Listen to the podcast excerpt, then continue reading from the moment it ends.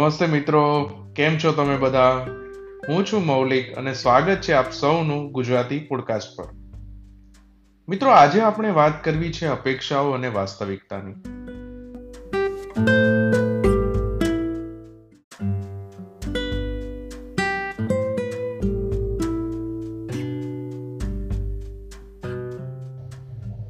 મનુષ્ય એક સામાજિક પ્રાણી છે, પરંતુ મનુષ્ય એક વિચારશીલ પ્રાણી પણ છે. જ્યારે માણસ એકલો હોય, ત્યારે જ તે સૌથી વધુ વિચારશીલ હોય છે. અંતરના એકાંતમાં અનેક મમળો ઉદ્ભવતા હોય છે અને શમી જતા હોય છે. આજની આપણી વાર્તા આ અંતરના એકાંત, અપેક્ષાઓ અને વાસ્તવિકતા પર આધારિત છે. અમદાવાદના નવા વિકસેલા પોષ વિસ્તારમાં બ્રિજેશ મહેતા પોતાના બે મિત્રો વિકી અને નાયન સાથે રહીને અમદાવાદની બહાર આવેલી એક મેન્યુફેક્ચરિંગ કંપનીના પ્લાન્ટ પર જોબ કરે છે. બ્રિજેશ જ્યારે અમદાવાદ આવ્યો, ત્યારે મળતાળો સ્વભાવ ધરાવતો જાણીતી એન્જિનિયરિંગ કોલેજમાં એના કેટલાય નવા મિત્રો બનેલા. હંમેશા બધાને સાથે લઈને ચાલનારો અને બોલકા સ્વભાવનો બ્રિજેશ જોબ પર લાગ્યા પછી ધીમે ધીમે શાંત થઈ ગયો હતો. શરૂઆતમાં વિકીને લાગ્યું કે નવી નોકરી હોવાના કારણે કદાચ બ્રિજેશ વાતો નહીં કરતો હોય. પણ બ્રિજેશના મનમાં શું ચાલી રહ્યું છે, તેની કોઈને ખબર ના પડી.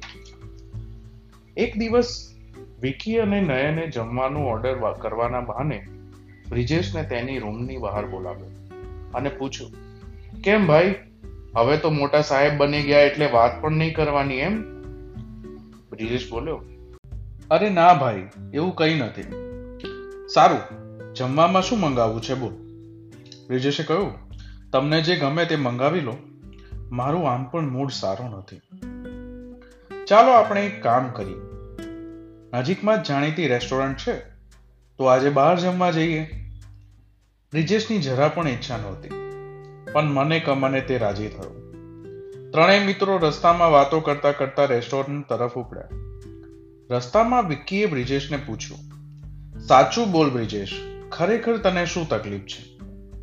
બ્રિજેશ અને વિક્કી સ્કૂલથી જ સાથે હતા. નયન સાથે ઓળખાણ તો ઘણા સમય પછી થઈ હતી. નયનના સાંભળે તેમ બ્રિજેશે કહ્યું તકલીફ તો કઈ નથી મિત્ર. પણ નોકરી શરૂ કર્યા પછી મને નથી લાગતું કે જે સપના મેં જોયા હતા તે સાચા થશે. કેમ? તને એવું કેમ લાગે છે? ફોડ પાડીને વાત કર. એટલી વારમાં નયનનું ત્યાં ધ્યાન ગયું. બ્રિજેશે વાતને આડા રસ્તે ચડાવી દીધી. જમવાનું પતાવીને ત્રણે ઘરે પાછા આવ્યા. ઘણા દિવસથી રાત્રે મોડા સૂતો બ્રિજેશ નેટફ્લિક્સ પર વેબ સિરીઝ જોતા જોતા સૂઈ ગયો. પણ આજે તેનું મન ખૂબ બેચેન હતું. એને વિકીને ઉઠાડ્યો અને બંને વાતે વળગ્યા. બ્રિજેશે એની જોબ અને એના સપના વિશે કહ્યું. યાર, આપણે એવું વિચારતા હતા કે જોબ મળી જાય પછી બધું સેટ છે. પણ હકીકતમાં એવું કંઈ નથી. કોલેજમાં હતા ત્યારે ઘણી એમએનસીને આપણા રાજ્યમાં આવતી જોઈને આપણને થતું કે આપણા માટે સારી જોબ્સ આવશે. આપણે સારી પ્રગતિ કરશું. પણ અત્યારે જ્યારે ખરેખર જોબ પર લાગ્યો છું ત્યારે હવે એવું નથી લાગતું કે એ બધું સાચું હોય. કામનું પ્રેશર ખૂબ જ છે. પપ્પાનો અઠવાડિયા પહેલા ફોન આવ્યો ત્યારે એમને મારી જોબ ભવિષ્યની યોજનાઓ, આ આ બધા વિશે અનેક વાતો કરી. પણ તે દિવસથી મનમાં અનેક વિચારો આવે છે. જો હું તેમની બધી અપેક્ષાઓ પર સાચો ના ઠર્યો, તો શું થશે? હું લોઝર કહેવાઈશ? મારા પોતાના પણ ઘણા સપના છે. જે મને નજીકના ભવિષ્યમાં ક્યાંય સાચા થતા નથી દેખાતા. તો હું શું કરું, વિકી? મને કંઈ સમજાતું નથી. વિકી સમજી ગયો કે બ્રિજેશ અપેક્ષાઓના બોજ નીચે દબાતો જાય છે. બ્રિજેશના સપનાઓનું માપ અને આજની વાસ્તવિકતા વચ્ચેનું અંતર બ્રિજેશને અંદરથી કોરી ખાય છે.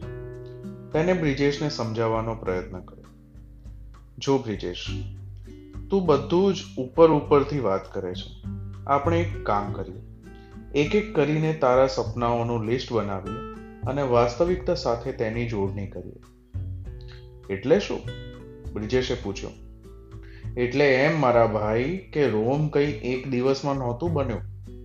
દુનિયામાં કંઈ પણ મેળવવા માટે એક એક પગલું સાચી દિશામાં ભરવું પડે અને વ્યવસ્થિત મહેનત કરવી પડે.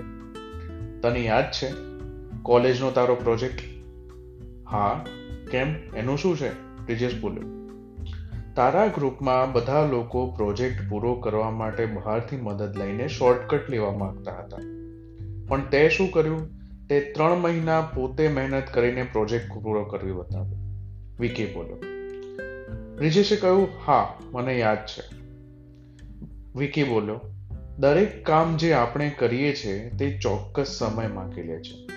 એક ચોક્કસ ઊર્જા, સમય અને પ્રયત્નના રોકાણથી રસ્તો બને છે, તે સપના પૂરા કરવાનો. તો પછી મને હમણાંથી આ વિચારો કેમ આવે છે? અમદાવાદમાં પોતાનું ઘર, પોતાની કાર, આ બધું હું ક્યારે કરીશ? વિકી બોલ્યો, તું ત્યારે કરીશ જ્યારે તું પ્રાયોરિટાઇઝ કરીશ. જ્યારે તું મહત્વ સમજી જઈશ કમ્પાર્ટમેન્ટલાઇઝેશનનું બ્રિજેશને સમજાવવા લાગ્યું હતું. હવે તેના વિચારો કાબૂમાં આવવા લાગ્યા હતા. બેચેની પણ ઓછી થઈ ગઈ હતી. બંને મિત્રોએ હવેનો સમય પોતાના સપનાઓને પ્રાયોરિટાઇઝ કરીને પોતાની અપેક્ષાઓને વાસ્તવિકતામાં કેવી રીતે ફેરવવી, તેના પર કામ કરવાનું શરૂ કર્યું.